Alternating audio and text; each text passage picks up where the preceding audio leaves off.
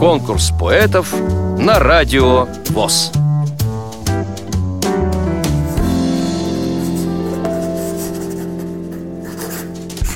Меня зовут Цибизова Елена.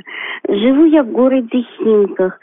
Работаю на металлпластизделия, на сборочном цехе. Увлечение мое и хобби – это мои стихи. Позиционирую я себя детским поэтом. Мое стихотворение называется «Зима». Метель, метель, стелила мне постель, пурга мне поправляла, а вьюга пела колыбель, а я-то засыпала. Я девочка зима, на облачке спала весну и лето, пробудила пурга сказками поэта, а седая тайга стонет ото льда, просит снега, снега, проснись, зима, ждет тебя северное сияние с рассветом. Вам понравилось это стихотворение?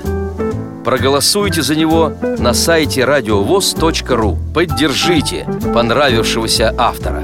Если вы хотите принять участие в конкурсе поэтов на Радио ВОС, напишите об этом письмо на электронную почту радио собака радиовос точка ру. Укажите свое имя, регион проживания и контактный телефон. Редакция Радио ВОС свяжется с вами и расскажет подробнее об условиях конкурса. Время приема заявок до тридцатого ноября две тысячи семнадцатого года.